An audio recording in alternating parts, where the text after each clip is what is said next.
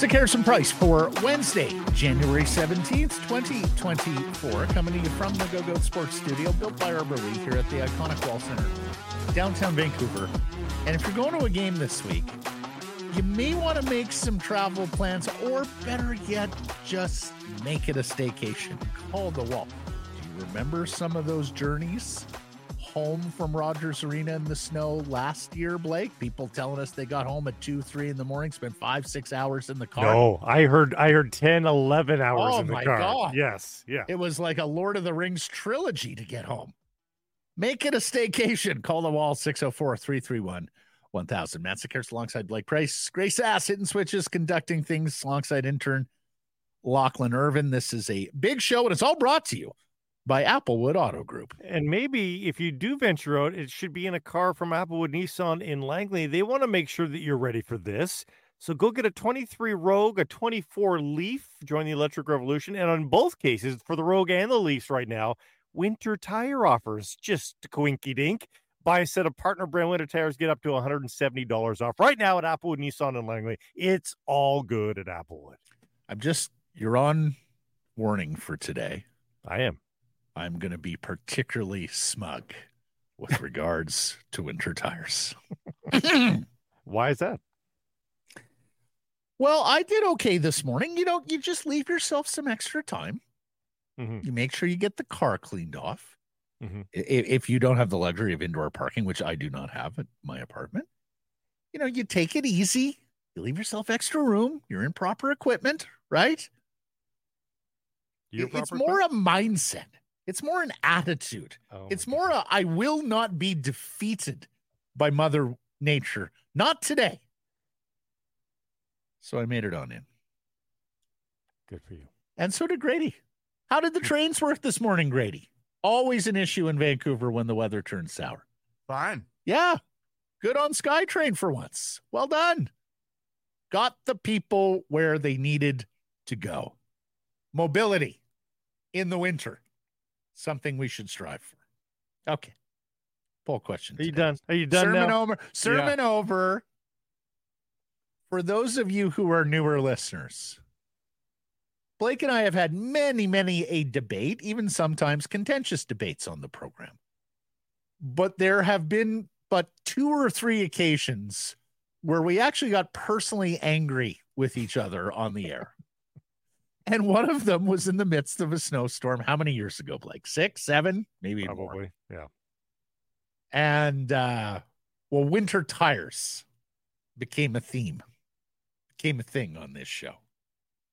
By the way, both of us agree that you should have winter tires. Oh, you tires. Still want to litigate it. Listen to this, Grady. He still wants to litigate. Well, that, that was the case. You were, you were projecting something onto me that was not the case. So. Oh, okay. That's why you got so angry. But, by, the way, by the way, while we're talking about arguments, I, this just went viral again yesterday. Did you happen to see it go viral yesterday? The uh, ten-year-old on-air, I say argument, lowercase argument, because apparently it was a shtick between Mike Fratello and Ian Eagle on an N B A broadcast. Ian Eagle? No. I, no. Oh, no. So good.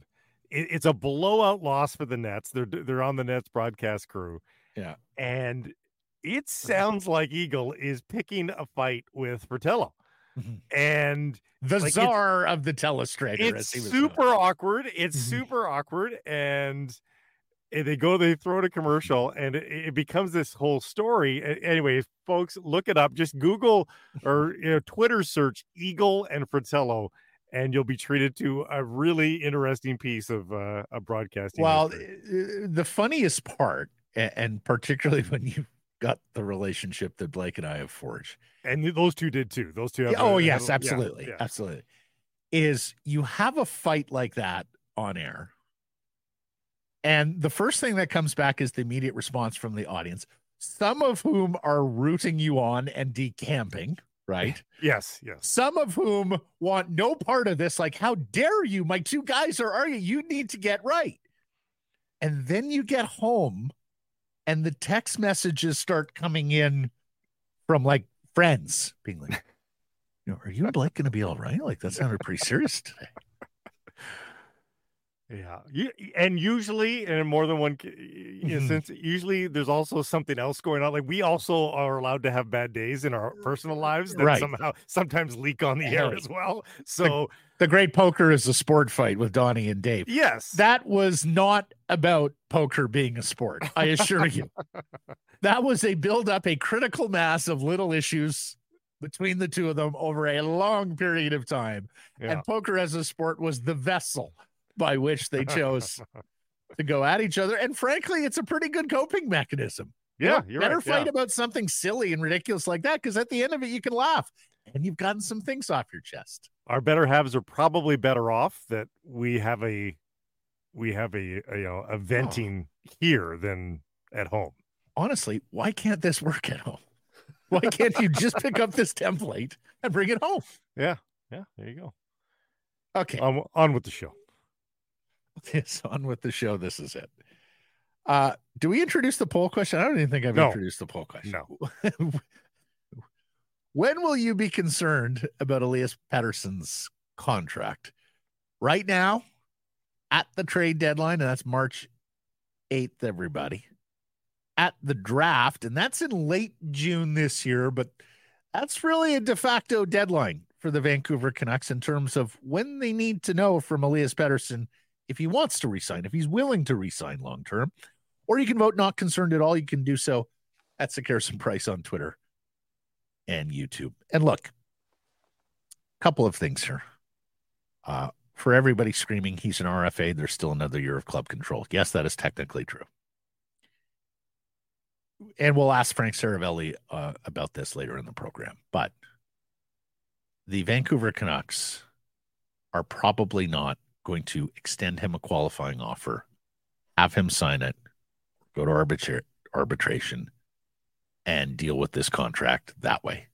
They don't want him going into the final year before unrestricted free agency, because at that point, number one, the asset loses trade value, you lose all leverage, and that's just not wise management based on the N H L C B A and cap system. Can you do it? Yep. You can do it, but you're playing with all sorts of fire there. The potential of losing a player for nothing, the potential for getting nickel and dime return on a franchise centerman.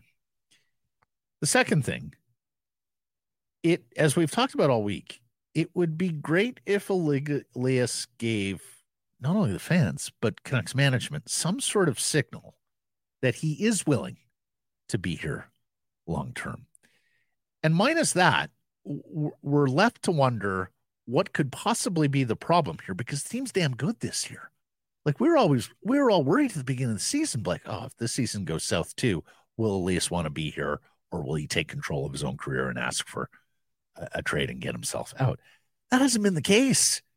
It's been all sunshine and rainbows for the Vancouver Canucks this year. Every corner, like literally every yes. corner. It's been like such- everything has gone right, to quote Rutherford. And yet still, and I'm starting to perceive that some in Canuck Nation amongst the fan base are hurt by that. And you wonder if Canuck Sports Entertainment, from the owner to the management group, are hurt by that as well. Well, honestly, I'm going to lower the bar a little bit lower than where you even had it. Like, just say that you're negotiating. Like, I think that would go. I don't think, I don't think you have to say, I plan on being here long-term. Yada, yada. Like, if they just said, we're working on it. Like, if, yeah. if, if Pettersson said, hey, I don't know when it's going to get done, but we're working on it. Mm-hmm. Like, I think that would be enough. Like uh, those, whatever that was, eight words, you know, like it, it, it, he doesn't even have to sound optimistic. He doesn't have to sound sunshine and roses. No. I think if they just knew that they're speaking about it, I think mm-hmm. that would be enough. Even I think the fact that there, there seems to be this Heisman move happening here from, from uh, Pettersson to, to the, uh, the Canucks. I think that is what has people sort of like, what's yeah. with the Heisman here? Why are you why are you stopping the phone calls?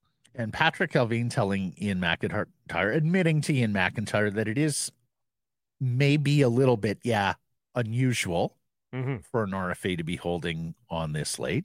And, and it is unusual unless that R F A has no plans to resign, right? Who wants a change of scenery.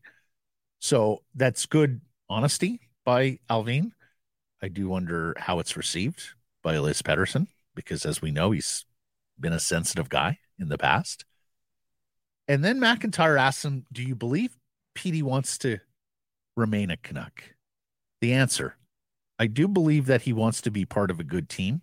He wants to be part of a winning team. And I do know he has a good relationship with Talk, and he really appreciates the changes in the direction the team is going. That's a good answer, but it's not a yes. Mm-hmm. And, and, and, you know, the follow-up there is, okay, he appreciates the changes in the direction of the team is going, but is it too late? And just to recap this young man's career in Vancouver, he arrives here to a not very good team. In fact, he leads the team in scoring in his rookie year with sixty-six points. Uh, we were recalling that season under Travis Green, thirty-five, thirty-six, and eleven, the twenty eighteen twenty nineteen team. Antoine Roussel finished fifth on the team in scoring. Alexander Edler finished fourth yeah. after Horvat and Boeser. So it's not a very good team. The next year, it's a much better team. And they actually have a little bit of postseason success. They win a play-in round. Then they beat the defending Stanley Cup champion Saint Louis Blues. They take Vegas to seven games. And now you're thinking, okay, here we go. We're cooking with gas. We got a little momentum. And then ownership oh, wow. turns off the ta- taps. And you get this mass exodus of players, good players.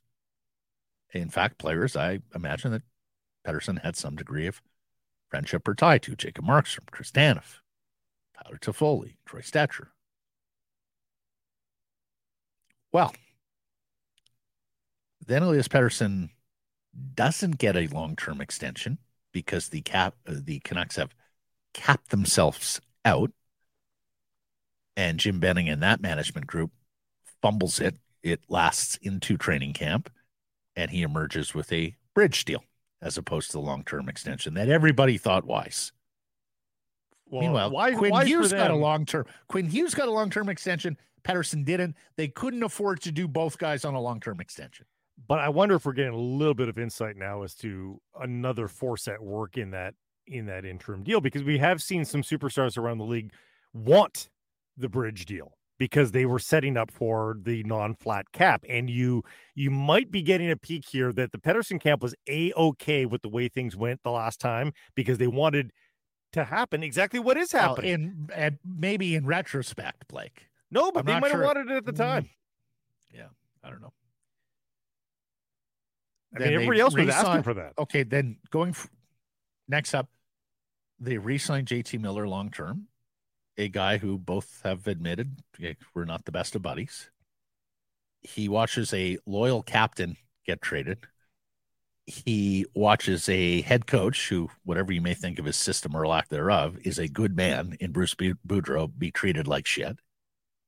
We know that Canucks sports entertainment is not exactly been a happy, cheery workplace. Like, I'm still waiting for the first person to come along and tell me, God, I love working for Francesco Aquilina and Michael Doyle.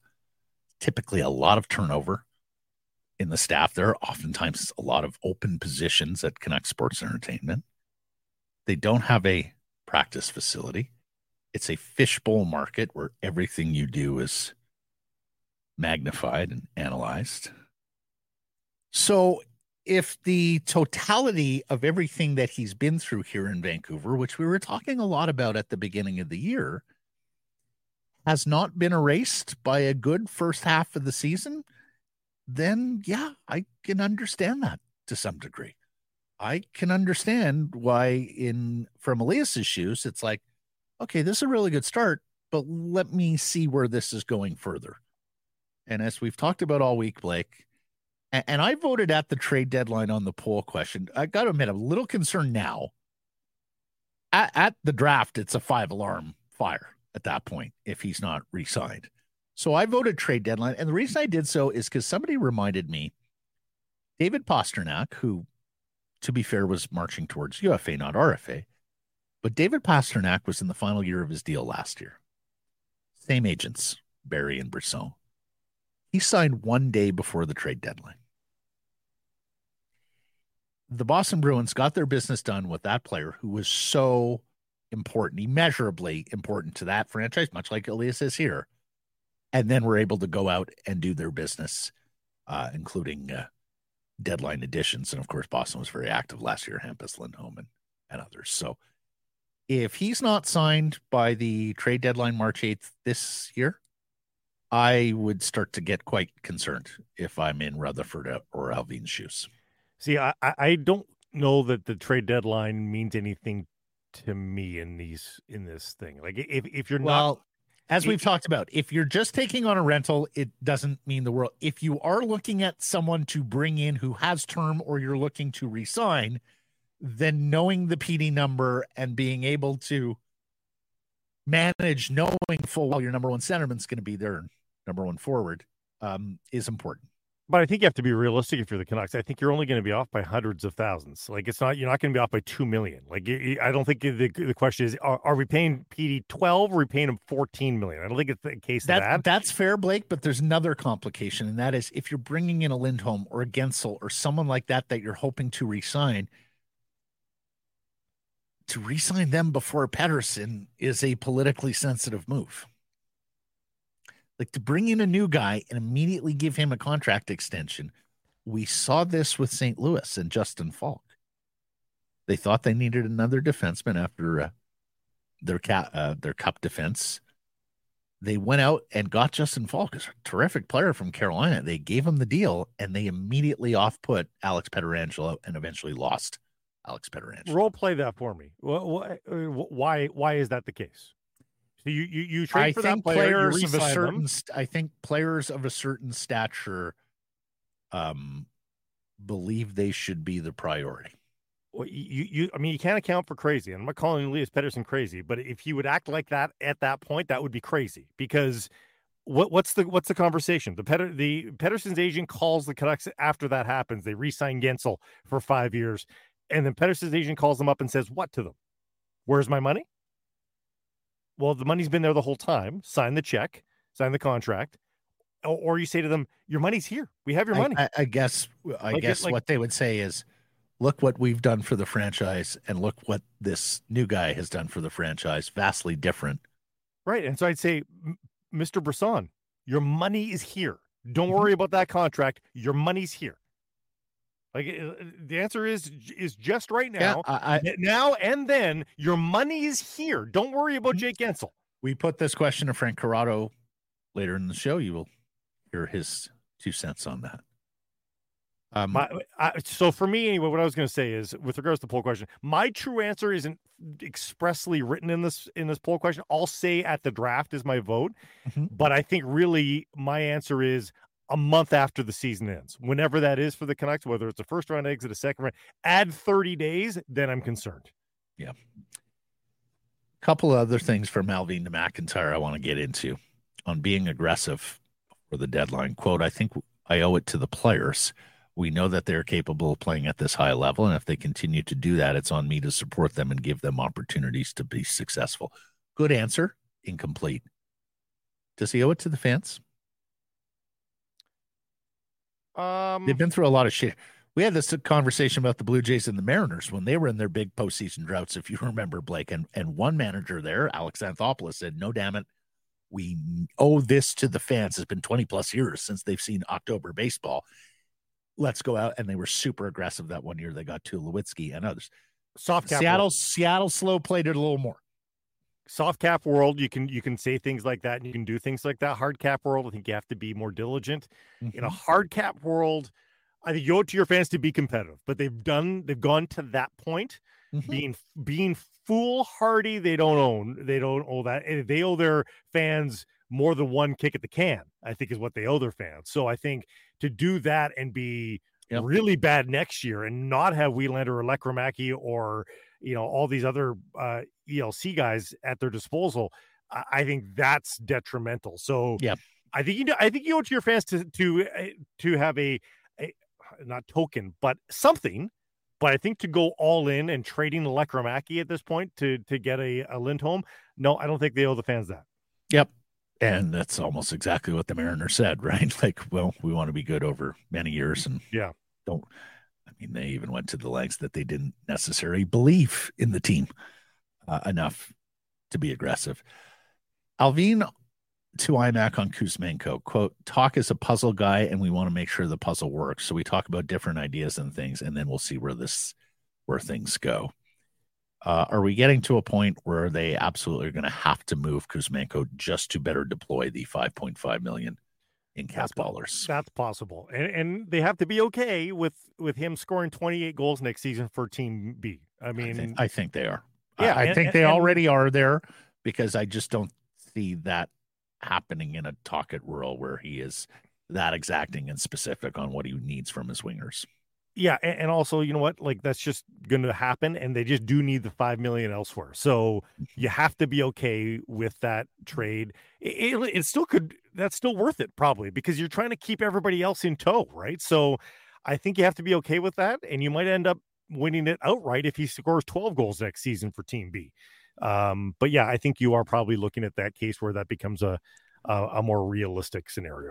And it's funny, as you'll hear from Frank Seravalli later in the program, I saw Irfan Ghaffar, who's uh, been in with Jeff on Rinkwide here of late, terrific addition there, mm-hmm. have both said, look, they've offered him long and short term. They've said to Pettersson, look, you tell us, you want the short term, you want the long term. You know, the money, as you have talked about, is not too difficult to figure out. You know you're going to give him a lot of money. And in fact, the moment that Willie Nylander signed at eleven point five, I think he knew right there and then he's going to be north of that. He's a better player. He's a centerman. No, he isn't marching towards unrestricted free agency. But again, do the Canucks have the stomach to go into the final year of Elias Pettersson before unrestricted free agency? Some teams do. Boston did with Pastrňák. Toronto did with Nylander. What we do know is if that is the case, and he goes into the last year of unrestricted free agency, and he's having the sort of year that he's having this year, or that Willie Nylander is having this year, the price tag just goes up. But here's the thing, too. Like, it's a hell of a statement from the Pettersson camp. He became the first Swede with back-to-back one hundred point seasons in N H L history, believe it or not. Um, for them to say, no, we need X still. Like, we need yeah. we need more time. Like, you, well, Pettersson's no, camp shouldn't Maslin need more time. Maslin re-signed late one year. Of course, the Twins went to unrestricted free agent, or just, bare, just before re-signed after the uh, – famous Gillis and Gilman uh, sojourned to Sweden to look them dead in the eye. So there have been other players, even prominent Vancouver Canucks players, Swedish, who have dragged it out or gotten to the eleventh hour. But um, I'd no, have to go back and look common. at the. I'd have to go back and look at the Naslin circumstances a little bit. For the Sedins, it was always a little bit more difficult because they come as a pair, so it's that much bigger of a cap hit. Um, and a consideration, and you know they had been around for a long time. There was an a, a bit of a of a speed wobble off the top, and and a, maybe a want to to look at the market a little bit. So I, I can sort of understand that one a little bit more. Like uh, to me, there's just no reason um for for the Pettersson camp to need another year here. There's there's no reason. There's no reason for it. Uh, two thousand five, it was August, August third, where Naslin re-signed a three-year deal worth eighteen million dollars. Entering a hard cap era. Um, you know, right. There were some different, yeah, no yeah. question. Well, they had not yet entered the hard cap era. The hard cap era was coming, and like best players made six million dollars back then, twenty years ago. August third, two thousand. Oh, sorry. That we is entering, entering the, the yeah, yeah. Yes, that is entering the hard cap era. Boy, for all those who talk about how hockey player salaries have not escalated like their brethren in other sports. nineteen years ago, six million dollars. Okay, a couple of things I want to get to here. Uh, E P Ringside and Jay Fresh did midseason awards. Tocchet won the Adams by their vote. Hughes won the Norris. Demko was second in the Vezina to Hellebuck. Uh, Dom Lucian in The Athletic did a piece looking at playoff teams at the midpoint. Each team had a, quote, fatal flaw. Vancouver's was the bottom six shooting percentage. Do you know their bottom six is shooting twelve point three percent? This year, Blake? And then Suter, Joshua, Lafferty, Höglander, all shooting plus twenty percent at even strength. Rick Dhaliwal reports the Canucks are no longer interested in moving Tyler Myers. I think we saw that coming, right? Well, I, I said on social media, the bigger news would be if he was still being traded. Like, well, that's it. it. They tried to trade him for a while, yeah. and then things went well. He His play improved, and you know we heard a lot of it back in the fall, like, oh, they'll move Myers by the deadline for a different type of defenseman. Then they brought in Zadorov. No. Now you can see why Rick Tocchet and Adam Foote would say, why would we want to trade this guy?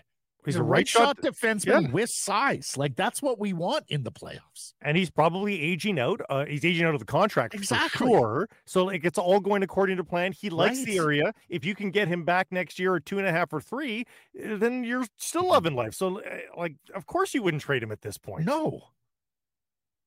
So, not not real news to me.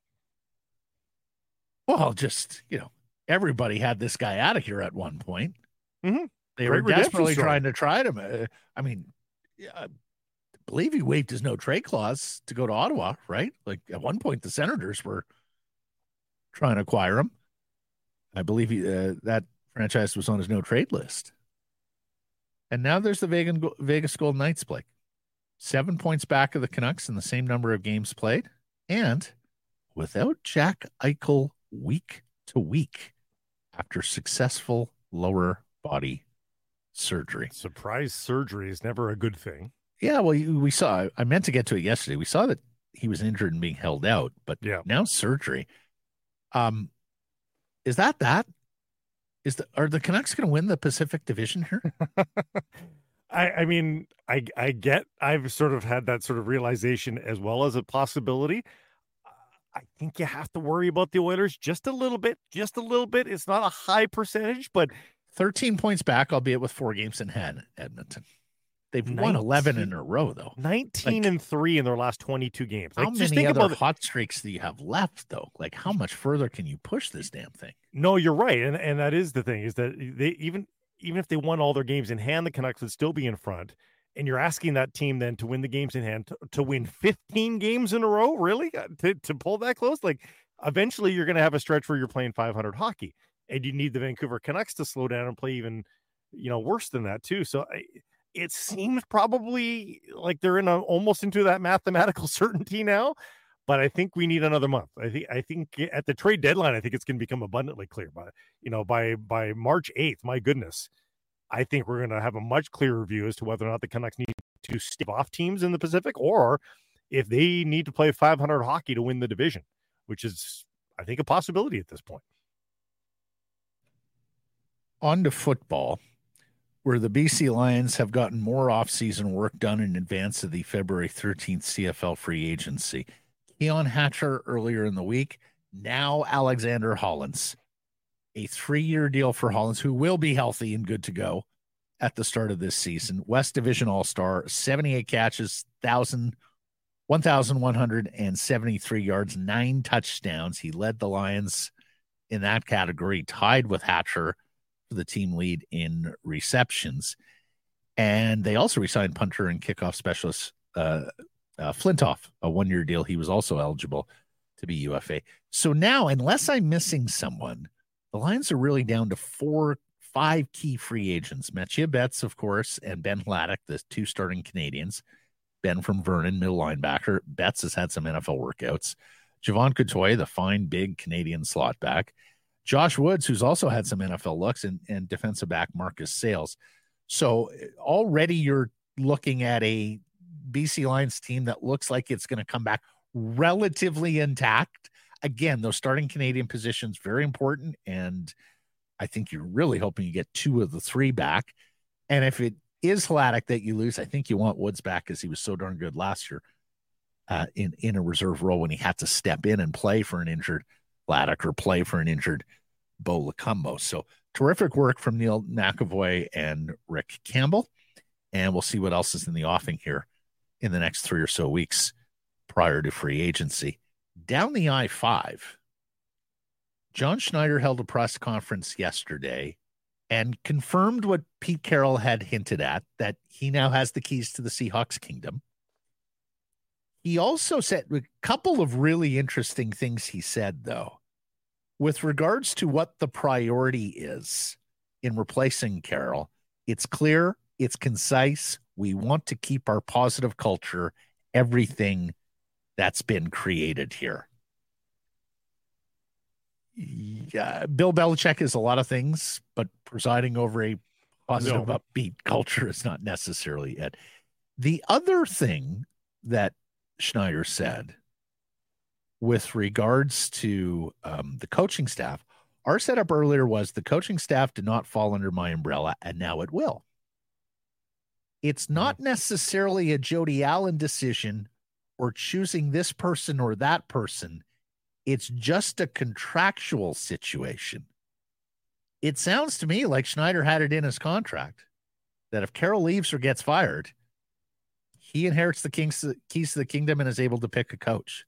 That's what it sounds mm-hmm. like to me when he says it's not a Jody Allen thing.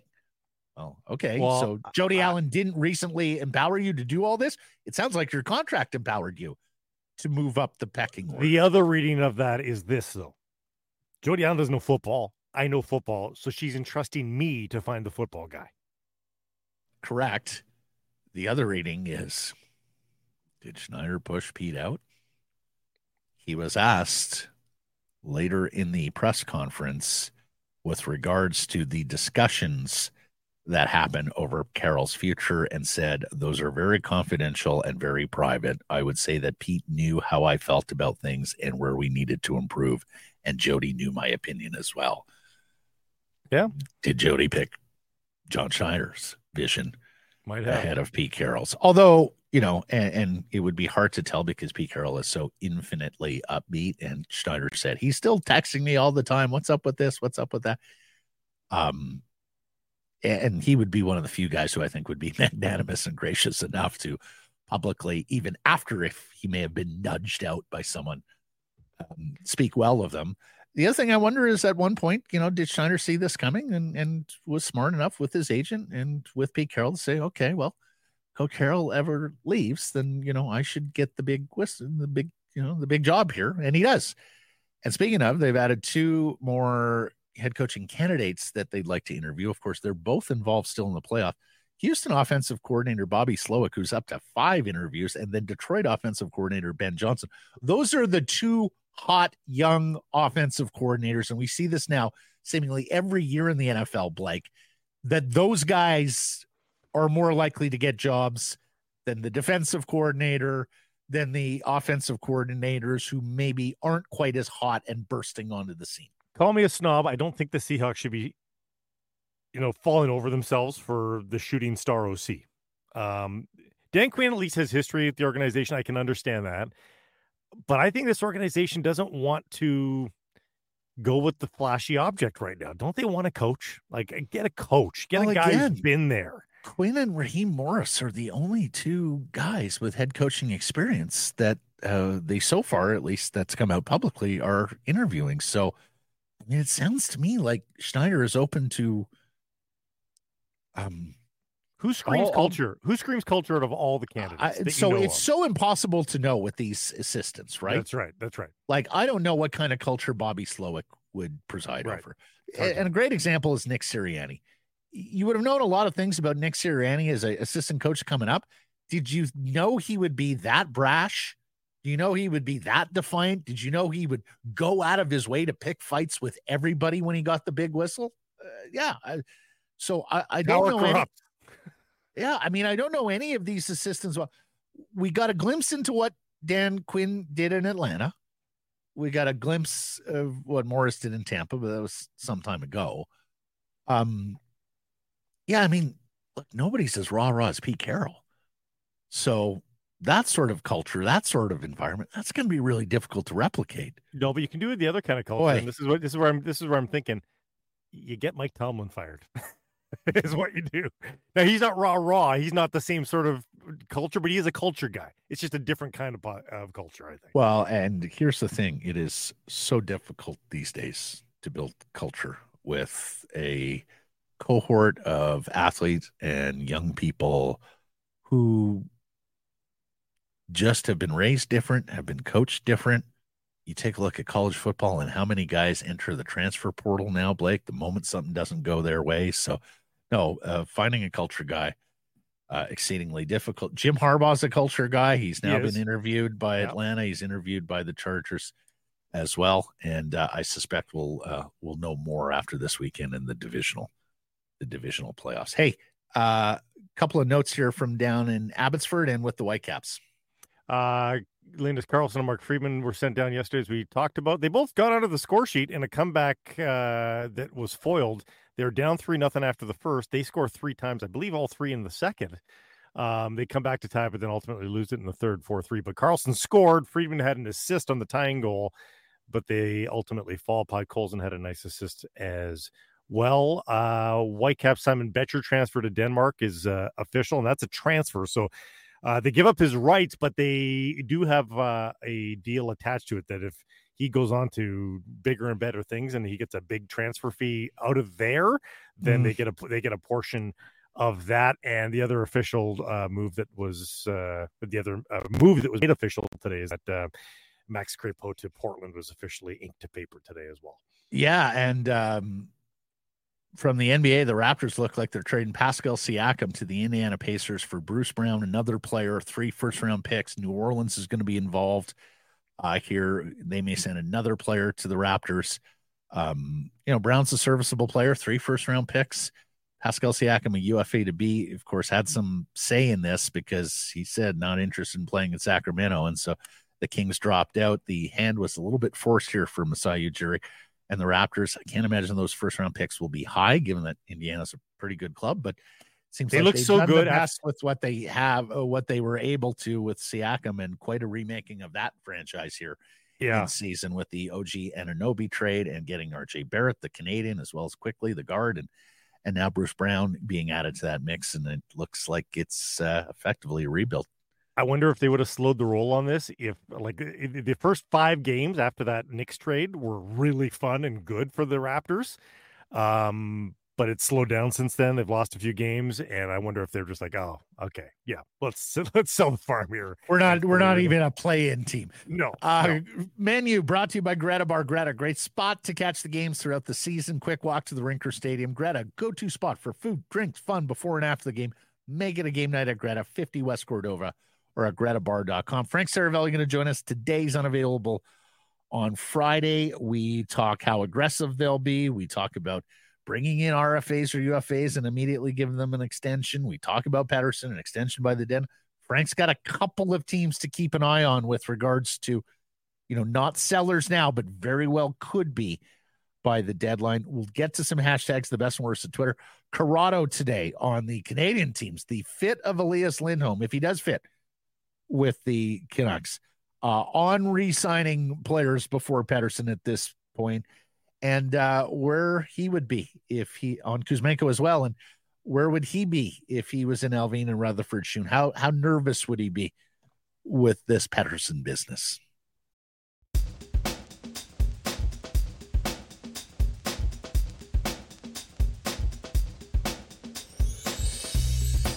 Sekeres Price from Wall Centre, presentation Applewood Auto Group. When you think of truck, you know what you think of? You think of the Ford F one fifty. That's what you think. That's the working man's truck. It can also be the, the contractor's truck. You know, the guy who's got that beautiful truck that's never seen anything in the bed in its entire life, but it still looks so good. The F one fifty is both of those things. That's why everybody loves it.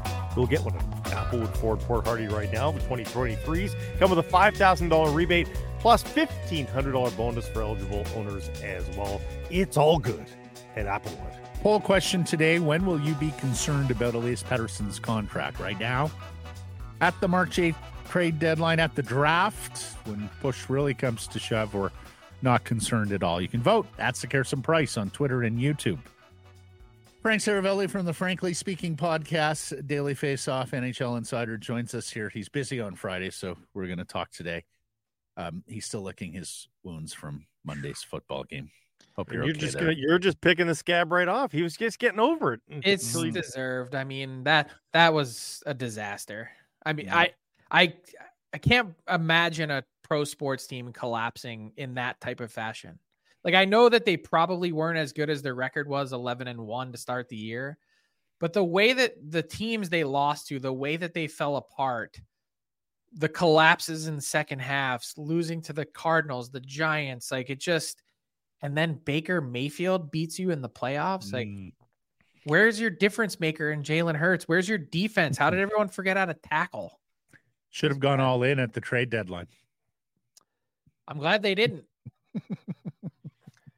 This is the warning from professional sports, right? Mm-hmm, this is, mm-hmm. uh, you know, how real are the Canucks? Should they go all in? These are uh, these are the lessons that we're trying to uh, now teach we, here. We talked about that last week, Frank, uh, and, and you articulated the point, give yourself as, as many shots. I'm not sure if you uh, picked up Patrik Allvin, but he was talking about um, how he may owe it to the players Uh, to get more aggressive at the trade deadline. So what are you hearing? How aggressive do you think they've been to date? And do you think they'll be amongst the most aggressive between now and March eighth?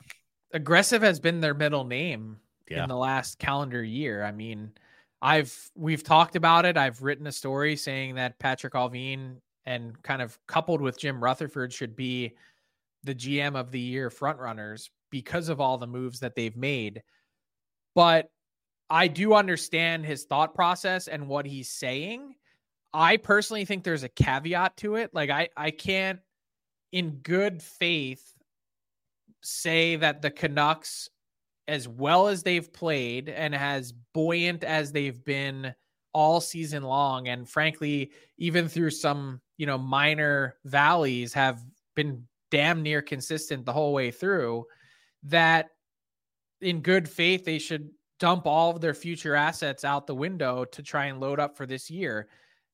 I think you can do that if you're finding fits that have term that you believe can be part of the solution moving forward, but to do it on a rental basis doesn't really make a lot of sense to me. Well, Is let the... me ask you this. Like with a Lindholm, with a Gensel, with guys who are out of contract, if you acquired them and immediately signed them, Frank, how would that play in a room where Pettersson and Hronek are seeking contracts? I, I think in the short term, everyone's excited because you're like, look how much better our team just got. And in the long term, you sit back and you scratch your head and you, you break out your calculator and you go, okay, we know Lindholm has been asking for a boatload. Then you look at, you know, pick another player. They're, they're in a spot where There's there's not going to be enough dollars to go around at some point. And maybe that's on someone else further down the lineup, as the Canucks have shown their ability to move out other pieces. I think, in like I said, the best way to explain it is short-term, everyone's happy. Long-term, everyone's like, oh, wait a second here. Are people going to spend the money for next year at the trade deadline? I mean, we haven't had a trade deadline with the promise of a big bump, big salary cap bump in years. Our G M's going to go crazy. We, we we always try to predict how how busy things are going to be. Finally, they can sort of pre-commit some dollars from next year a little bit. Will they be tempted to? Some will be for sure. I, I think the big storyline to watch for me is how good these seven teams are in the West that more or less have spots locked up.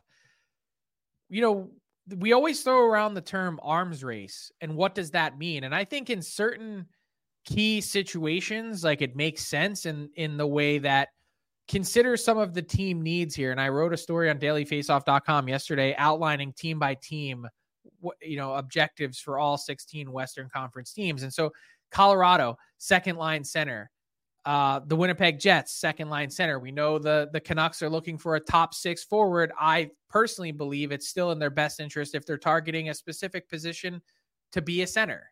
So maybe in, in the limited supply to go around, there could be an arms race on that front. But a huge part of me wonders, are the smartest teams this year the ones that kind of just sit back and say less is more? You know, maybe a move around the periphery. It strikes me that the last two cup winners in Vegas and Colorado, neither one of them traded a first round pick in the deadline prior to winning the cup. And they found kind of curated, smart selections that were difference makers when it mattered, but at the same time, didn't totally cut their nose off to spite their face when it comes to four years from now, when you'd need that pick or player contributing to your team on an inexpensive deal. I said it last week, and I just want to say it one more time to echo it again. if the Canucks are considering moving Lekkerimäki at any point, please stop and give your head a shake. Do you think Where, that teams like Nashville, Calgary, and Seattle are are still fully engrossed in the playoff push and fully ready to to keep these players under their under their uh, you know uh, tent here for the next six weeks? Uh, you know, how anybody here close to folding up? Publicly, I think they are, and for good reason, because I think you're trying to continue to create buzz in your market and sell tickets. But realistically, I would have to think that for managers like Barry Trotz and Doug Armstrong, who have verbalized to me directly on Frankly Speaking this season that their teams are a few years away from competing, the smart money would be on them selling off pieces and really keeping a long view, as tempting as it might be for a team like the Preds that still needs that market buzz to really be a successful franchise off the ice. Um, they like, they've got some interesting questions to answer. It's not just the typical pending free agents, the Carriers that make sense, or Dante Fabro, if he's not part of your team moving forward as a, as an R F A, but like, what about, uh, someone like a Colton Sissons, who has a couple years left at two point eight million bucks, that, you know, on the back end of where you want to get to, might just kind of be aging out of, of where you want to go. So I think they, all those teams have, have intriguing decisions to make. The Blues, how do they free up some cap flexibility and roster flexibility? They're not winning with that blue line, all four guys making, you know, twenty-four million bucks with no trade clauses, and are on the wrong side of thirty, how do you find a way to shake things up? So I do think that they're in a spot where they're much closer to moving on than committing to a race. Yeah, lots of U F As in Nashville as well, Frank. Um, Elias Pettersson, if you were in Alvin's shoes right now, how concerned would you be that not only do you not have an extension in place, but he hasn't even given a lot of signals that he wants to resign here? I think the problem is he hasn't given any signals, right? And I think we all get twisted in trying to read through little things. You know, what does this mean? It's like, it kind of reminds me of like, you know, when you first start dating a girl and you're reading through the text messages and you're trying to just pick up little things between the lines. Like, does she like me? Does she not? Am I in the mix? And The, the Canucks are kind of in that spot where they see this guy every day, they see his greatness, and they're they're over eager. Let's get to the table. Let's get this done. Put pen to paper. We are willing to back up the truck for you. And they're just kind of being stiff-armed. They're not being strong-armed. It's more just like, well, I'm not there yet. And I I get their level of concern. I don't think it's at any sort of heightened level because we've still got a long ways to go, but man, he could make life really easy for them when it comes to not just this deadline, but also for how this summer plays out and how aggressive they are at this deadline. That I think sometimes, as much as the player wanted to slow play this and is not in any rush, really what it comes back to in the long run is that he's only going to hurt himself and the team, in the sense that, look, he made the smart play in the beginning of the year. He's made himself a lot more money this year by playing it out, I think, overall. And I think we'd all nod our heads and agree at that. But when your mission and mandate is to play on an absolute contender and you want to be on the best team possible, well, you can do your team a huge favor and provide them the proper roadmap necessary to get to where they want to get to by signing sooner rather than later. So don't come back to us, you know, later on, six months from now, and say, well, hey, you know, they just didn't get the job, job, job done. This team isn't competitive as it could have been. He's going to have to shoulder some of that as well the longer it drags on. The uh, club has been consistent in messaging, look, he's an R F A, not a U F A. We have two years of control here.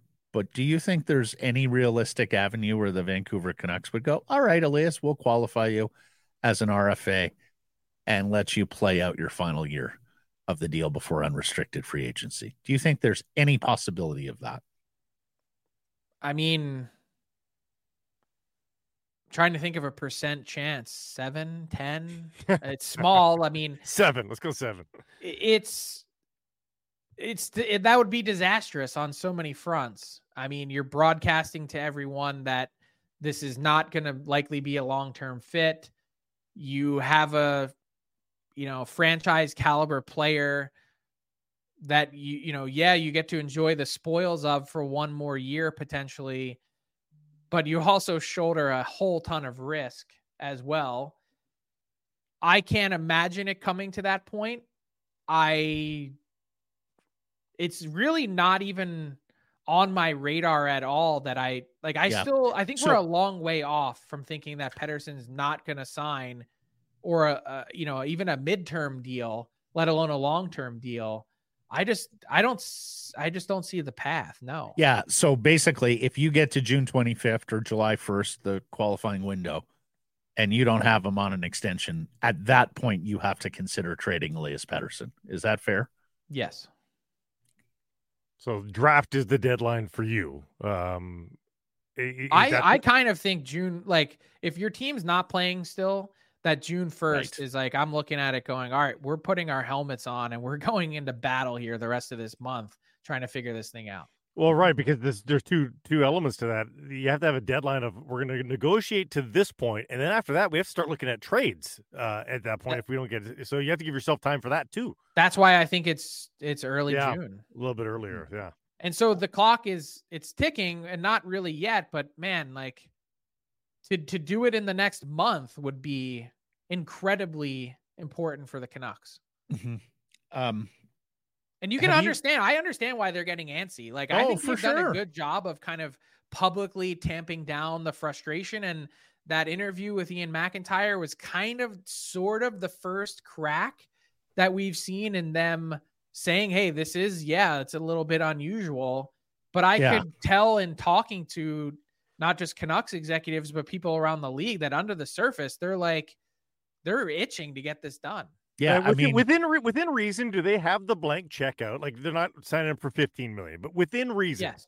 do, uh, isn't the blank check effectively been handed over to him? More, I mean, more or less, like they're yeah. like, yeah, like what you tell us what kind of term you're looking for and we'll work out an A A V with you. Like yeah. that's kind of where it is. And he's, He's going to be a very wealthy man, whether it's midterm or long-term. Yeah. And of course, full no move too, right, Frank? Like they're willing to give him that. One would, would think. think. Yeah.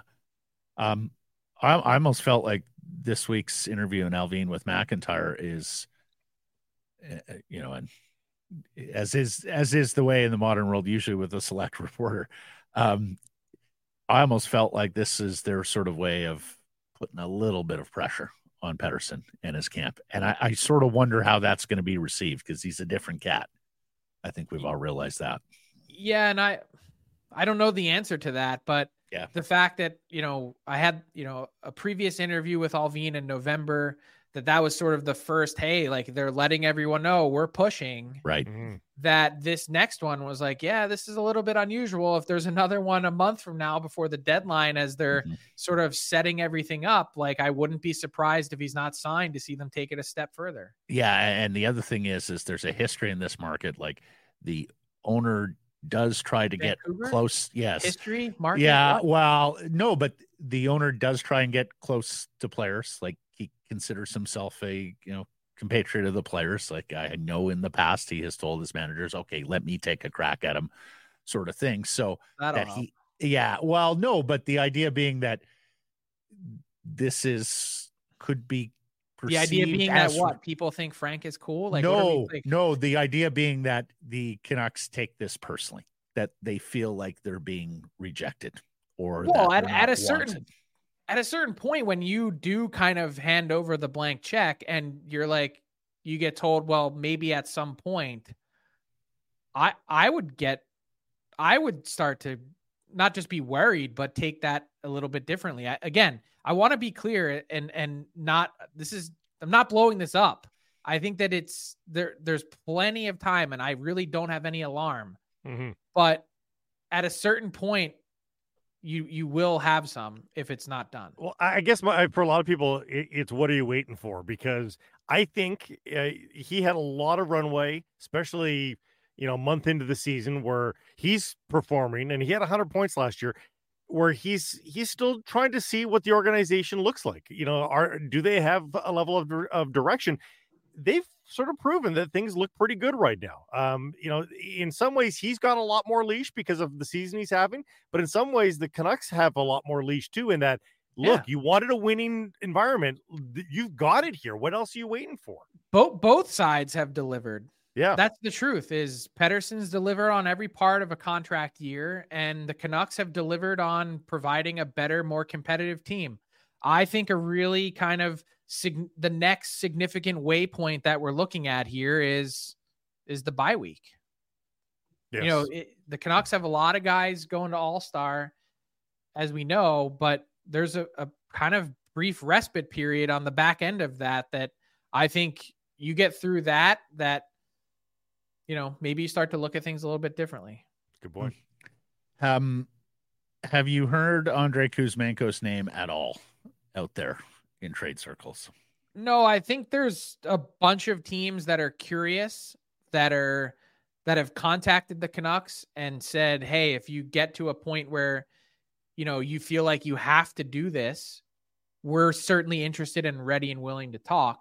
I think the Canucks are are trying to do everything they can to avoid that.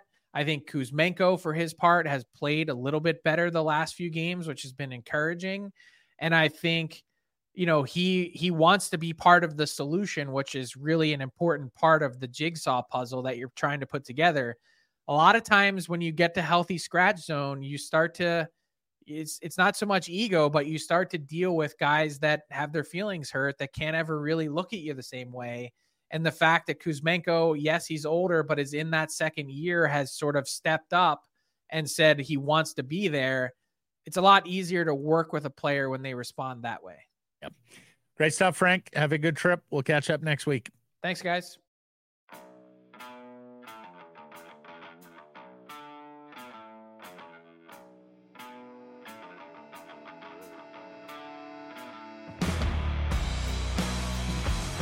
Sekeres Price from Wall Centre, presentation Applewood Auto Group. Hashtags the best and worst at twitter dot com. And Blake, I'm going to lead us off today. Oh, when they do this, do they know the rest of the country is laughing at them? At T S N Hockey. From That's Hockey. For the twenty-eighth straight season, the Dallas Cowboys Super Bowl hopes were dashed as they were eliminated by the Packers. Could their continued agony be a warning for the Maple Leafs? Yeah. And what's to everything? Come? Everything ties back. You know, headline: Hockey's uh, Cowboys. Oh man! To which our friend Trevor Martin's at Trevor Martin's eleven. The Cowboys lost. What does that mean for the Leafs? Why?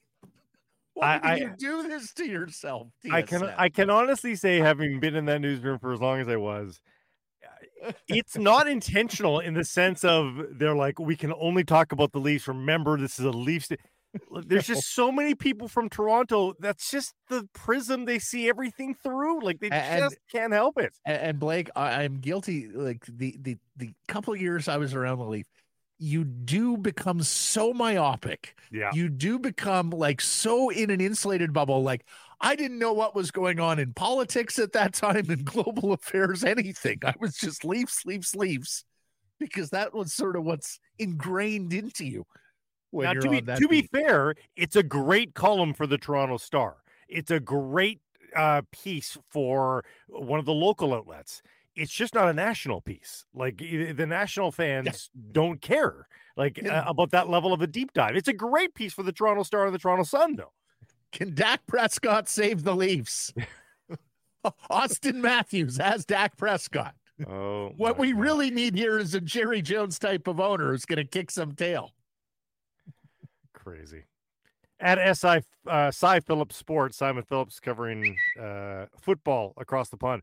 Chelsea do hold a serious interest in Alphonso Davies, as reported in November. So amidst all these Real Madrid talks for Alphonso Davies' transfer from Bayern Munich, could he go to the Premier League and play with Chelsea which wow. I think a lot of people here would prefer just because it's easier to find the, the games and all that mm-hmm. sort of stuff. Uh, he, and Chelsea, I think, do have a place in his heart to some degree, maybe not to the Real Madrid level, but um, I mean, the, these are the was, two clubs he, he would he would earmark, I think. Didn't you tell me that when Real wants their man, they get their man? Um, you got Danzo could... with Byron. With Byron, Byron's got so much pride here. They're not a transferring team, like right? right. They, they they don't sell. They right. give up on you, but they don't yes. sell. Right. So um, this is going to be weird if they if Byron does go, they're going to go kicking and screaming. Well, and Chelsea could use him ninth on the table. Yeah. Right now, and you know where I stand. I would like to see him play in the Premiership. I, I would uh, love to follow him in the best league in the world. Uh, at A S twelve, Adam Stern from the Sports Business Journal, Las Vegas Grand Prix will start at one a.m. Eastern time again in twenty twenty-four. Guys, guys. A lot of complaints about this. They announced all doing? the F one times once again at ten p.m. local start time. Oh, man. Uh, which I get to some degree. If you're if it's a nice little local regional sports event, um, yeah, I get it. In Vegas, that's kind of sexy to have it start late. But if you're thinking at all in terms of the broader U S sports fan, you're not getting any of them at one a.m. Wow. Eastern time. And, and you know, to take it even further, so that's six a.m. in the U K, that's seven a.m. on the continent. Like, that's where a lot of your fans are as well, too. Yeah. That's when the race starts for them, which if you're a Canadian F one fan, you're very accustomed to this because a yes, lot of the European race. Yeah. It's a morning sport for a lot of us uh, in Canada and the U S, but...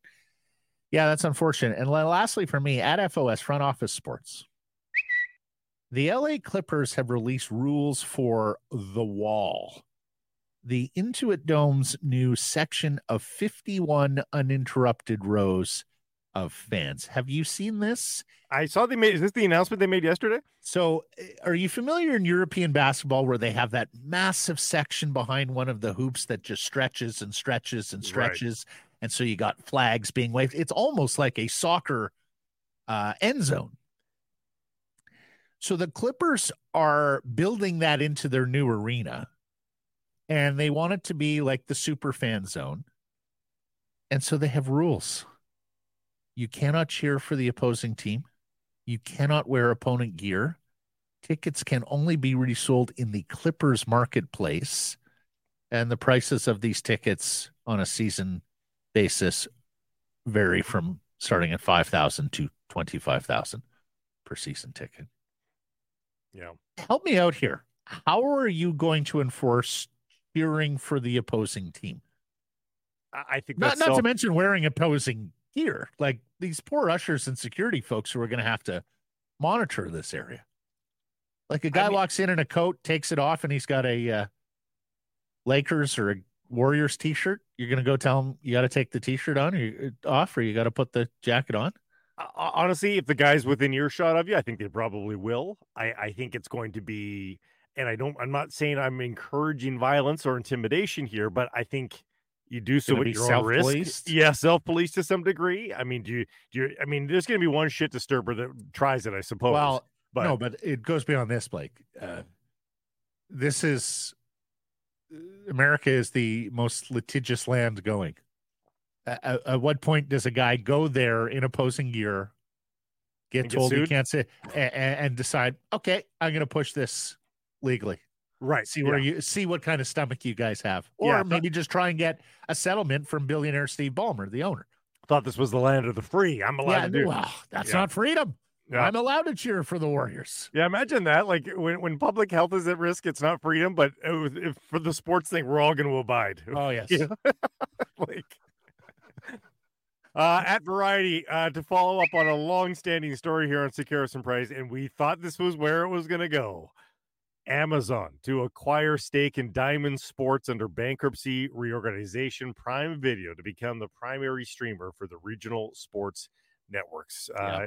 It was just too obvious for us to deny it way back when, when this whole story started. So uh, most of these U S regional, and this includes National Hockey League teams, folks, south of the border, uh, you'll be logging on to Amazon. Now I'm, I, I'm going to guess I P geolocating is going to black out uh, these things. I'd be surprised if all of a sudden you could log in on Amazon Prime and start watching out of market, but I could be wrong. Maybe not. Maybe, maybe this will usurp all of that. Um, and the N H L will just be happy that the money's still flowing. Um, but uh, it will be logging into Amazon to watch yep. the local sports, uh, N B A, baseball, and N H L yep. teams. Hey, um, I, I wonder this. With Keith Pelly at M L S C now, is he going to say, okay, boys, we're done with T S N. We're done with Sportsnet. Not enough money in it. Maple Leaf Sports Entertainment app. You get the Leafs. You get the Raptors. You get T F C. You get the Argos. You get other sort of specials. Like, we're like, selling like, this uh, on a subscription service per yeah. month. And that's that. I, I do wonder whether, you know, the big consortiums are going to look at it and say, we can do better this way than we can by selling off, or put it on Crave or whatever it is, you know, like there's, there's a bunch of different avenues that it could go down, but yeah. Is it something like that? Is it going to be digital only because they see that as more money? Mm-hmm. Um, quite possible. The only thing I would say about the app, Matt, is that then you're requiring subscriptions, uh, like isolated oh, subscriptions. No, but here's the thing with Amazon. You will most likely just be able to make a click on your Amazon Prime account already. What people don't like, and this is, again, something I've learned a little bit here with M L S, is they don't like the additional uh, subscription. Mm-hmm. But if, if you've got it as part of another wider subscription, and maybe it's just a box to tick that adds to that subscription, people are a lot less problematic with it. They just don't want the new subscription to a new place. Yeah, I, I mean, in one regard, that's... you know, six and a half dozen of the other. But it is. I hear, I hear what you're saying. Yeah. yeah. No, to uh, stre- streamline. No, I mean, it's yeah. like, you know, you want to sign up for something new. Okay. Create an account, uh, set your password. Got enough fucking passwords. Yeah. You know, you I, I've got enough, you know, I don't and want a you, specific password and account for your service or your whatever. And just the your website. Like how many will. things do it? Like with my kids, like, I, like, like weird, like Adobe, Adobe subscription so that we can, you know, sign things on Adobe uh, P D Fs. And like I was paying, I don't know, however much per year off for an Adobe subscription. Like I didn't even know we were doing that. Like how many, how many blind subscriptions are in my life? And so I think people are a little bit wary of that. Of, oh my God, like what is this on my bill? You know, so we'll see. You could have just taken my work account, Adobe. There you go. Thank you so much. I, I have canceled that one, so I'll have okay. to get you oh, up okay. that. Yeah. There you go. Glad we could bring you two together. And that's hashtags for today.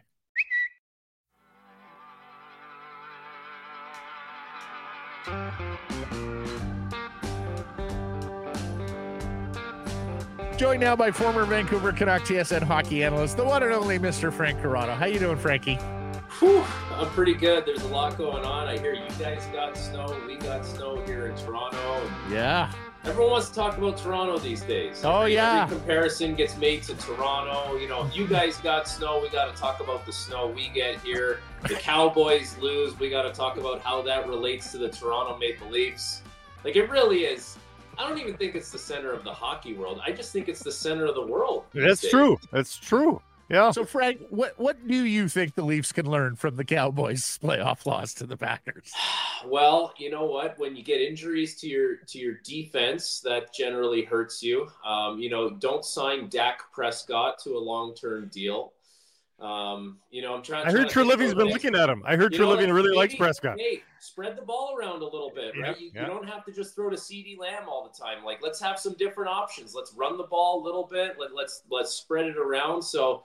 You know, that, that's a lot of lessons that the Leafs can can take into their own game there. Honestly, I think this is a lesson for incoming C E O of M L S E, Keith Pelly. He's got to act more like Jerry Jones. He's got to be right there in the mix on personnel this is, with all yeah. four franchises. This is what we need. We need like his weekly radio hit like Jerry Jones does where he just airs it all out and lets it fly. So we can hang on to that and then we'll really be in business. Like we'll he, really he has to fun. arrive at Argo's practice in a helicopter, needless to say. um, yeah. Cowboy. Yeah, I've actually seen Jerry Jones, hey?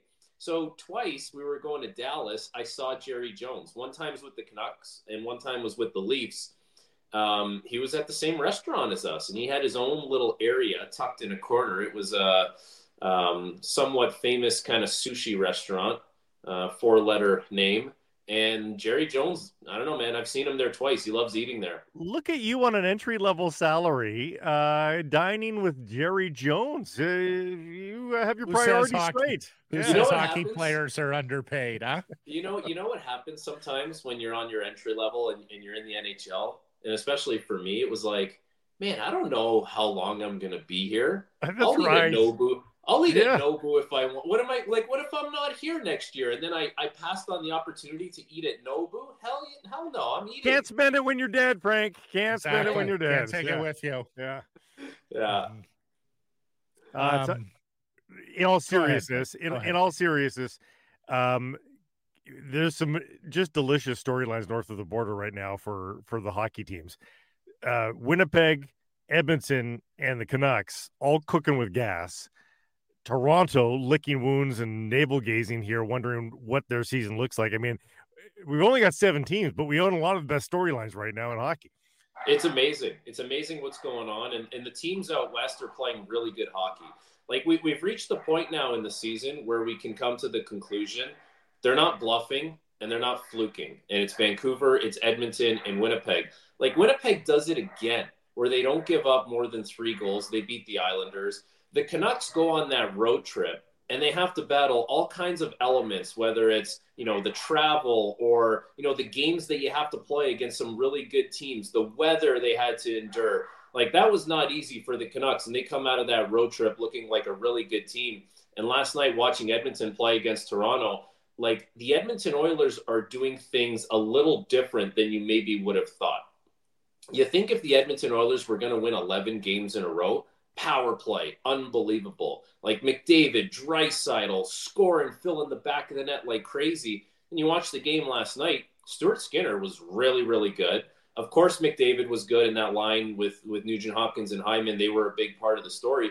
But they get two goals in the third period, one by Derek Ryan, one by Ryan McLeod, and, and they find a way to win that game. It's like, that is what makes Edmonton dangerous at times, because if they can get good goaltending and they can play stingy defensively and they get a little depth scoring, those are added elements to that team that they haven't really been able to put together for prolonged periods of time. Beluga, Garland, Joshua, right? Same thing here.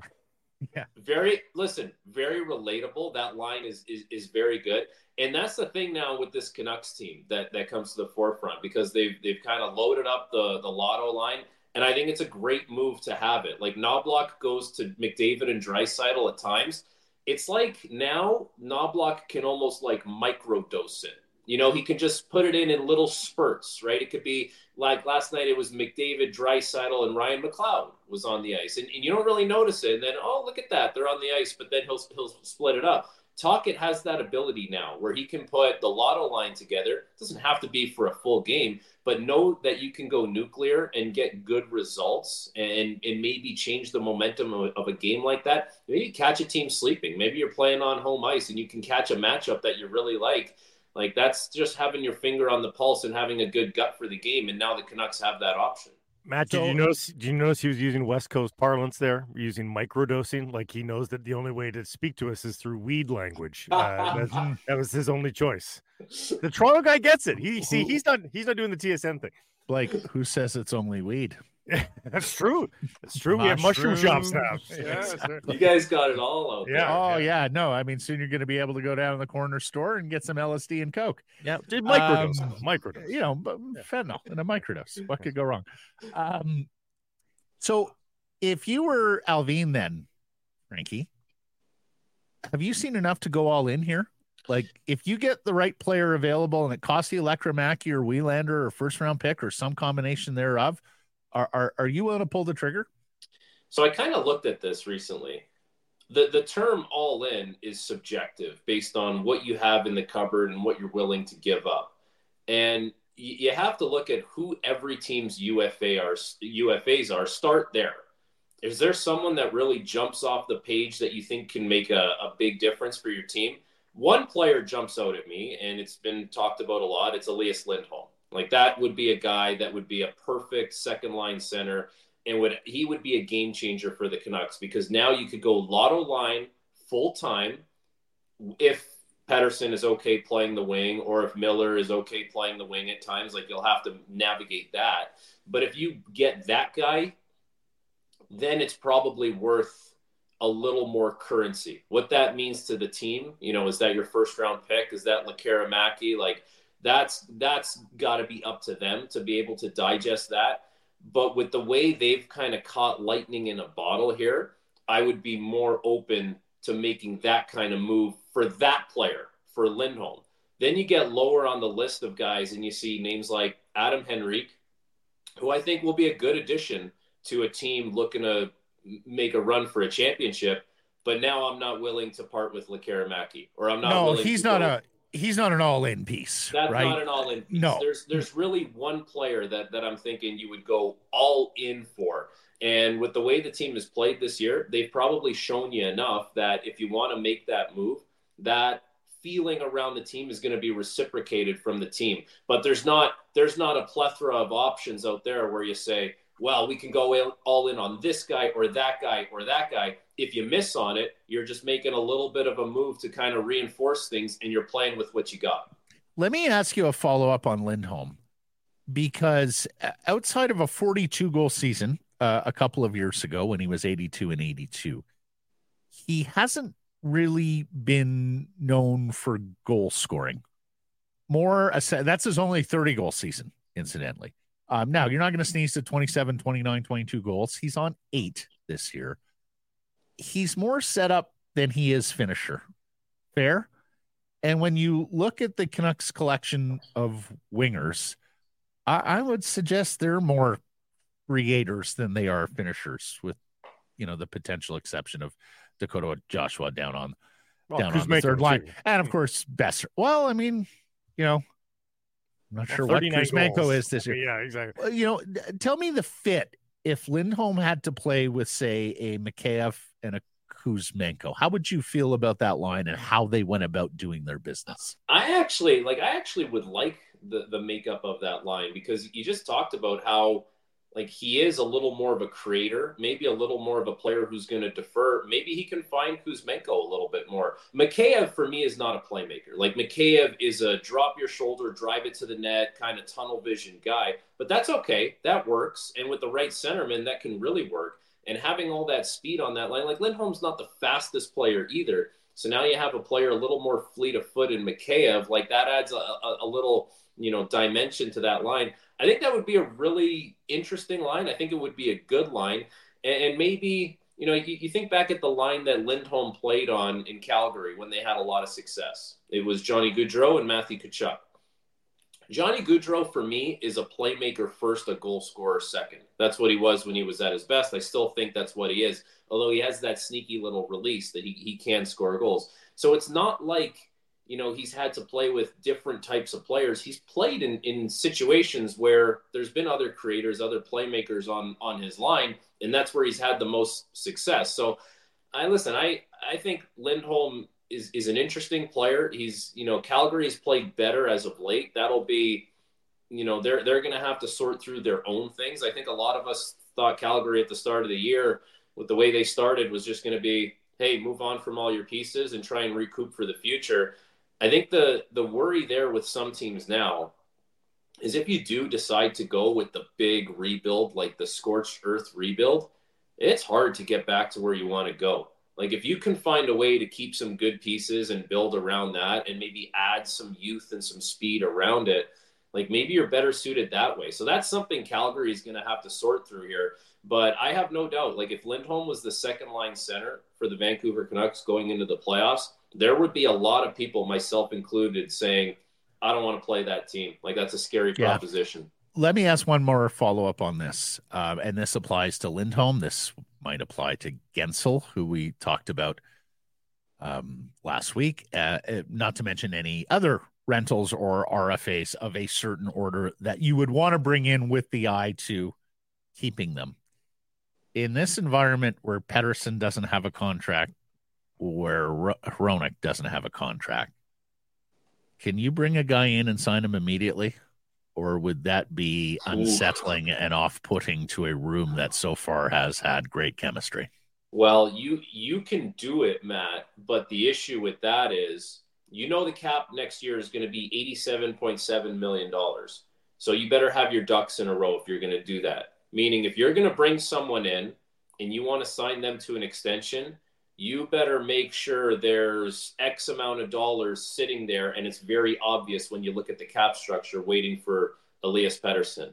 And now what is that number? Like, that's kind of the, you know, the conversation now. And Pettersson, like, you guys have been going through this now. It's been very interesting with Pettersson. He's like a very closed book about what he wants to do. No one really knows what he's thinking. You know, the, the numbers, you know, you'd have to take a look at the comparables, but you know, he's, he's long surpassed the Sebastian Aho nine point seven five. Like, you know, with William Nylander now signing for eleven and a half million dollars, it's like, we're probably talking twelve million dollars now. Like, we're probably talking twelve plus. And especially if he's going to go back to back Jack's one hundred point seasons, like, we're probably in the conversation of how close is it to Austin Matthews at this point. And like, if they're going to make a move and sign someone and bring, you know, put that money on the books, they should leave a little wiggle room, you know, in that yeah. twelve to thirteen million dollars range for Pettersson. Did you know, well, no, I was thinking no, at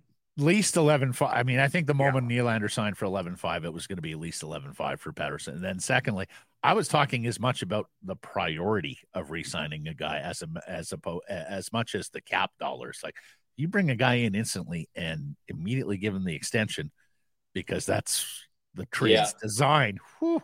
But I think with Pettersson and how many times like, he's already been passed over, uh, not to mention Filip Ronick. Boy, yeah, I just wonder I about also, the uh, I also think, though, that if Pettersson wanted the deal done, don't you think if Pettersson wanted the deal done, they could have picked up the phone today yeah. and said, here's yeah. the number, let's do it. So I think, of course. You know, that can't just be, the team still needs to conduct their business. Like, it's a, it's a fast moving league. So if they have the opportunity to pull the trigger on something, they kind of owe it to the team Um, as an organization to, to make their move on that, with keeping in mind that they're going to have to have a decision on Pettersson at some point. So like, that decision can't hold up all the other business that the organization one hundred percent needs to do. And as long as, you know what, I think as long as the communication lines are open that way between Allvin and Rutherford and, um, you know, the agent representation and the player, it's like, listen, we're happy to wait. We're happy to let you work through whatever you're going to work through. We still need to make moves here. And if the opportunity comes up, we're going to have to sign players, but it's not like we forgot about you. As long as you have that kind of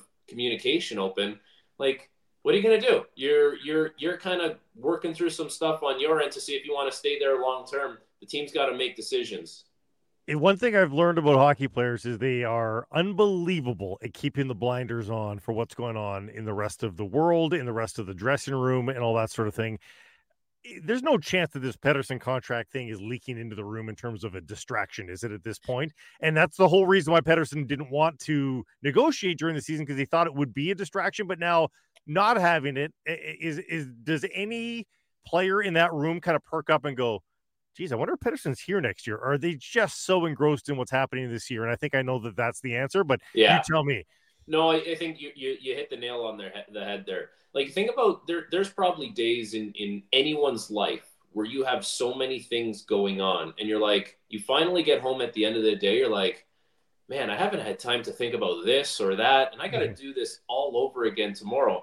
And like, the day-to-day of an N H L hockey player is so regimented, and it's honestly quite busy. Like, right from the time you get to the rink, you're just so entrenched in what you need to do. I got to work in new skates. I got to take my sticks. Um, I got to grab some treatment. Then we have a workout. Then we have our meeting. Then there's the goalie ice. Then I got to hop on the ice for practice. Then I got to do my cool down. Then I got to get a good meal. Then I go home and I deal with, you know, whatever. You got to be a dad. You got to be a boyfriend. You got to be a husband. You got to be all those things at the same time. No one's really sitting there thinking about, oh, I wonder when Petey's going to sign his contract. You just have so much going on. And, you know, we started this this hit by talking about me going to Nobu in the N H L, because you're like, not sure how long you're going to be sitting there and have that opportunity to do that. It's like, every day in the N H L, you're just so focused on what you need to do, what the team needs to do on the ice. You don't really have that much time to think about someone else's contract, you know, that might happen or might not happen. There's just not enough brain capacity in, in, in a day's life. Okay, or, Patrik, sorry, in a player's life. Patrik Allvin can worry about those sorts of things because that's his business. Uh, he's conducting interviews now, and and he's relatively serene on the outside. Inside, is he a little scared, little little concerned about about the fact that, you know, they're making it sounds like, and again, we're really only hearing one side of this because Pettersson and his agent remain relatively calm about it. Although J P Barry, who's sort of agent number two in this negotiation, said, yeah, it might be time to get back to the table. He said that about a week and a half ago, but it just sounds like the Canucks are calling and getting the busy signal right now.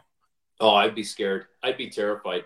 And, and even though he's an R F A, and if you know he's not going to stay there long term, you're going to make a deal to try and get something that can really set you up. But I don't know, look what happened when Calgary had to make that deal. Like that, that would, the proposition of that would, would terrify me as an organization. I think Elias Pettersson is far too valuable to this team. Uh, he's just, he's proven himself time and time again to be one of the league's elite players. He goes about it quietly. Um, and I think that's, it's just such a perfect fit for for the Vancouver market, like somewhat understated, but like very, uh, very passionate. Like you can see the passion when he plays. Like I think a lot of the qualities he has um, kind of reflect the Vancouver market. So I don't know. I think, you know, going into this, if you don't get a, a clear answer, that would, yeah, that would keep me up at night a little bit, just not knowing what this guy's thinking for the future. Andrei Kuzmenko. Uh, pointless on the road trip, although some decent underlines. Uh, in fact, pointless in ten out of his last eleven games, and the only game where he has points is against the San Jose Sharks. Allvin talking yesterday, saying, Tockett's a big puzzle guy. We got to make sure the pieces of the puzzle fit. Are you at the point where you just have to trade this player and better deploy his five and a half million dollars cap hit? It might, like, we're probably getting to that point. If the coach can't figure out how to use the guy and you're not getting, like, he's had a lot of runway. We talked a little while back about, okay, like, you made the decision to sit him down. Now you have to see if he can sort it out himself, whether that's his physical ability or between the ears. And if he's showing you that he can't do that, then you probably need to try and find a way to allocate that money better. But here comes, you know, like, here's the the roadblock there. Who's looking for a Kuzmenko right now, and who's going to give you something that can still help your team right now? Like, is, is, is there a marriage there where you can move? Like, it's a, it's a complex time, especially with the way the, the salary cap has been, with the way teams are restricted. And the easiest way to make a move is dollars in, dollars out, or you're going to make a move where, you know, you're trading futures for a rental to help you. Like those, those moves are hard enough to make. Now you're going to make a move with Kuzmenko where he's got a big dollar tag attached to him. You don't think he can help you right now, but you need something that can help you coming back. I don't know. It's uh, it's it, it's somewhat complex. He's yeah. had a lot of time here to try and figure it out, but it's um, you know, if if this gets like if if it keeps going this way, that he's not moved and he's still here. He's the winner in that because he'll still have a little more time to maybe get hot before the trade deadline. And, you know, maybe we're not talking about that question anymore, but he's yeah. got to do it himself now. Like he's been given a lot of opportunity. Great stuff, Frank. Thanks for this. We'll catch up next Wednesday. See you, boys.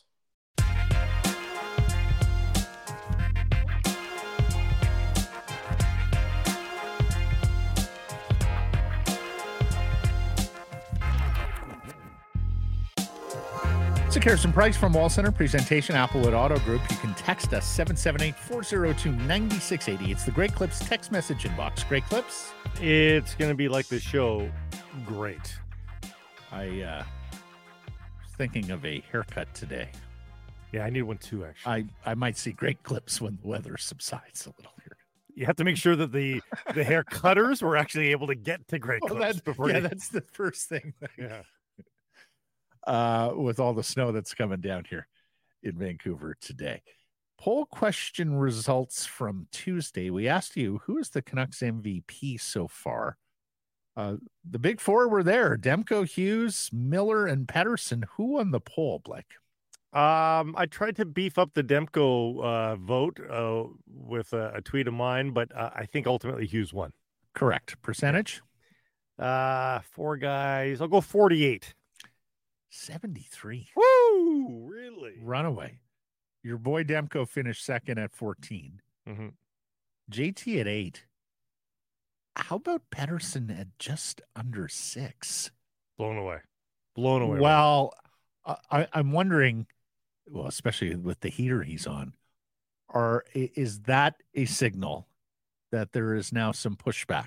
I, I almost wonder that too. Person. Yeah, yeah. I almost wonder that too because because you see it online now, you see it on social media a little bit. Canucks fans are starting to feel rejected by this player. Um, yeah. Like, there's no recency bias there. Normally there is. You have a guy with fourteen points in five games. Normally, right. That guy's getting all the shine. Not to mention his brand power, which I would have argued was greater than the other three guys going into this season. Yeah. Or at least equal to Quinn Hughes's. Um, J T, J T Shine has improved because he hasn't sure. been a, he hasn't been a distraction. Like his, yeah. his he hasn't his been tempers. slamming the stick on the yeah. net and barking at teammates and all of that stuff. And the points have been there still. So, for sure. um, so and better defensive, you know, play as well. So, no, I mean, he's channeling yeah. it the right way, as Tocchet talked about, and and he's improved uh, as a defensive player who's playing all those tough matchups at one point. Remember when he was, uh, when the lotto line wasn't together. So, mismanaged says Demko. He is the anchor of the foundation that allows everyone else to do what they do. Jeez. Saw a lot of this. I'll read Canucks News thirty-one, Allvin, J R, and Tocchet. Yeah, a lot of votes for the management and coaching staff on Team M V P. They get awards Nux, too. Yeah, Nux twelve twelve. If Quinn Hughes moved to center right now, could he win the Selke, Hart and Norris in the same season? Well done. Betway, uh, no errors and omissions, at least on my end, Grady. We had no you corrected some on we, the fly yes, yesterday, yeah. so I think that might have staved off any lingerings.